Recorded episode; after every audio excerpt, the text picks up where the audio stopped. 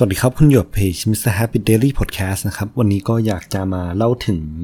หนังสือเรื่อง Don't Eat the Marshmallow Yet นะครับ เป็นหนังสือเล่มหนึ่งที่ผมกำลังอ่านอยู่และได้จากพี่ที่ทำงานที่ทีมเก่าของผมนะครับ ก็คือว่าพี่เขาบอกว่าเล่มเนี่ยเออดีมากเลยและอ่านง่ายด้วย เพราะว่ามันเป็นหนังสือที่ เหมือนดำเนินเรื่องโดยมีตัวละครสองคน แล้วเขาก็พูดคุยกัน คนหนึ่งเป็นนายจ้างอีกคนหนึ่งก็เป็นคนขับรถของเขานะครับ ซึ่งเหมือนนายจ้างคนเนี้ยเขามีประสบการณ์ที่ว่าเขาเคยเข้าถึงตัว Marshmallow Theory มาก่อน Marshmallow Theory เนี่ยพอคนฟังแล้วอาจจะนึกถึงวิดีโอใน YouTube เรื่องหนึ่ง ก็คือเหมือนเขาให้เด็ก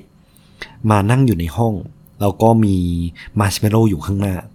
คนที่เขาวางมาร์ชเมลโล่ให้เนี่ยเขาบอกเด็กว่าแบบเดี๋ยวฉันจะกลับมา ถ้าเกิดเธอไม่กินมาร์ชเมลโล่ตอนเนี้ยแล้วรอฉันกลับมา ฉันจะให้มาร์ชเมลโล่เธออีกชิ้นหนึ่ง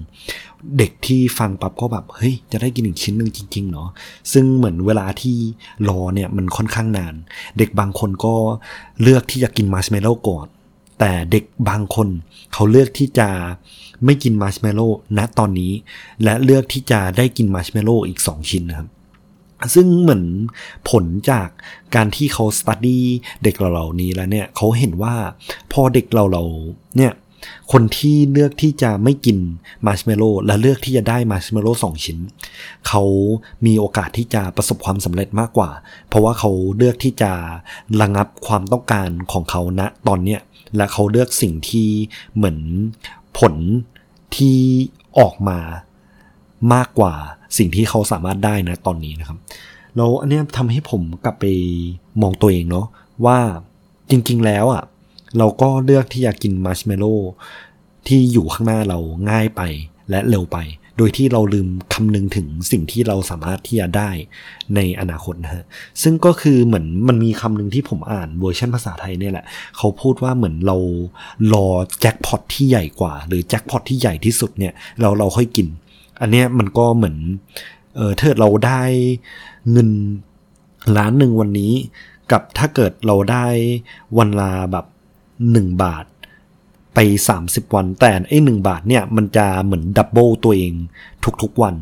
ก็อันเนี้ยถ้าเกิดเราลองมาคำนวณดีๆ แล้ว เราก็ได้ประมาณแบบ 500 ล้านบาทนะฮะแทนที่เราจะได้ล้านหนึ่ง ซึ่งมันเหมือนกับว่า เราไอ้หนังสือเล่มเนี่ยมันพยายามจะสอนเราว่าแบบ เออ เราก็ควรใจเย็นนะ เราควร evaluate ว่าสิ่งที่เราสามารถได้ในอนาคตเนี่ยมันอาจจะใหญ่กว่าก็ได้ สิ่งที่เราได้นะตอนนี้เนี่ยมันอาจจะเป็นแบบเหมือนเออมันอาจจะแบบน่าดึงดูดน่าสนใจมาก แต่แบบเราก็ควรจะคำนึงถึงสิ่งที่เราสามารถได้ในอนาคตเหมือนกันนะครับผม